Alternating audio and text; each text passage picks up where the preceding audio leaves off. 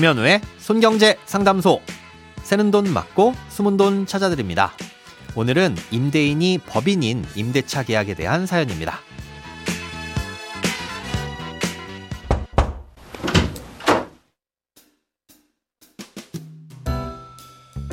안녕하세요. 손경제 universe의 열혈 청취자입니다. 저는 임대인이 법인인 아파트에 살고 있는 전세 세입자이고 한 번 연장해서 3년 6개월 정도 살고 있는데요.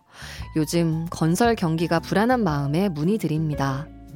전세 계약 당시 부채 말소 확인 후 계약했고 입주 시 전입 신고 및 확정 일자도 완료해 놓은 상태입니다. 그런데 만약에 중간에 법인이 문제가 생겨서 경매가 진행되면 경우에 따라 순위가 뒤로 밀리는 것은 아는데 경매 진행 후 전세 보증금을 받을 때까지 무작정 퇴거 불응이 가능한 건지 만에 하나 강제 퇴거를 당하는 경우가 있는 건지 궁금합니다. 현재 집이 마음에 들어 내년에 재계약을 진행하려니 최악의 상황으로 혹시나 강제 퇴거를 당하는 건 아닐까 불안하네요. 오늘은 청취자 박종영님께서 보내주신 사연입니다. 결론부터 말씀드리자면 대학력을 갖추었고 계속 유지하실 경우 보증금을 돌려받을 때까지는 그 집에서 평생 거주하실 수도 있습니다. 임대차 계약을 맺으면서 전입 신고를 하고 확정 일자를 받으면 우선 변제권과 대항력이란 게 생깁니다. 우선 변제권은 말 그대로 그 집이 경매로 넘어갔을 때 우선적으로 변제를 받을 수 있는 권리입니다. 확정일자에 앞서서 다른 대출 같은 게 전혀 없다면 이 세입자의 보증금을 우선적으로 배당해 준다는 거죠. 그런데 집주인이 개인이 아니라 법인일 경우 우선 변제권이 있다고 하더라도 약간 더 위험할 수는 있습니다. 보내주신 사연에서 순위가 뒤로 밀린다라는 표현을 해주셨는데요. 예, 만약 해당 법인에서 일하고 있던 직원들의 월급이 밀려 있거나 퇴직금을 주지 못한 게 있다면 집이 경매로 넘어가고 낙찰됐을 때의 낙찰 대금을 세입자 보증금보다 이 직원들에게 먼저 지급해 주게 됩니다. 어, 또 월급뿐만 아니라 건강보험료가 밀려 있을 경우 건강보험료도 우선순위로 들어갑니다.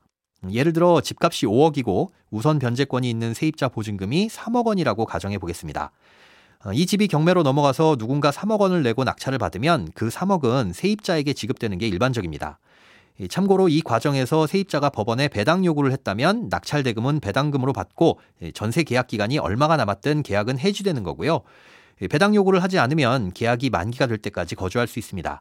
그런데 만약 집주인이었던 법인이 해당 회사에서 일하던 근로자들에게 줘야 할 월급과 퇴직금 또 건강보험료까지 밀려 있었고 이 돈이 총 5천만 원이라고 한다면 낙찰대금 3억 원 중 5천만 원은 먼저 이들에게 지급됩니다. 그러면 남은 돈은 2억 5천만 원이죠. 어, 이 돈만 세입자가 가져갈 수 있게 되는 겁니다. 세입자는 보증금 3억 원 중 2억 5천만 원만 받았으니까 못 받은 5천만 원은 그 집을 낙찰받은 새로운 집주인에게 달라고 해야 되고요. 그 돈을 받을 때까지는 계속 그 집에서 거주할 수 있습니다. 어, 그렇게 새로운 집주인에게 기존의 임대차 계약이 유효하다고 주장할 수 있는 근거가 바로 대항력입니다. 집주인이 바뀌었더라도 계약은 유지되고 있고 그럼 당연히 보증금을 돌려받기 전까진 나가지 않아도 된다는 거죠. 아, 이건 임대인이 개인이든 법인이든 단순히 빚을 제때 못 갚아서 경매로 넘어갔든 아니면 파산을 내서 넘어갔든 어떤 경우라도 마찬가지입니다. 대항력만 유지한다면 계속 거주할 수 있다는 뜻인데요. 사연자님이 걱정하시는 강제 퇴거는 있을 수 없는 일인 거죠.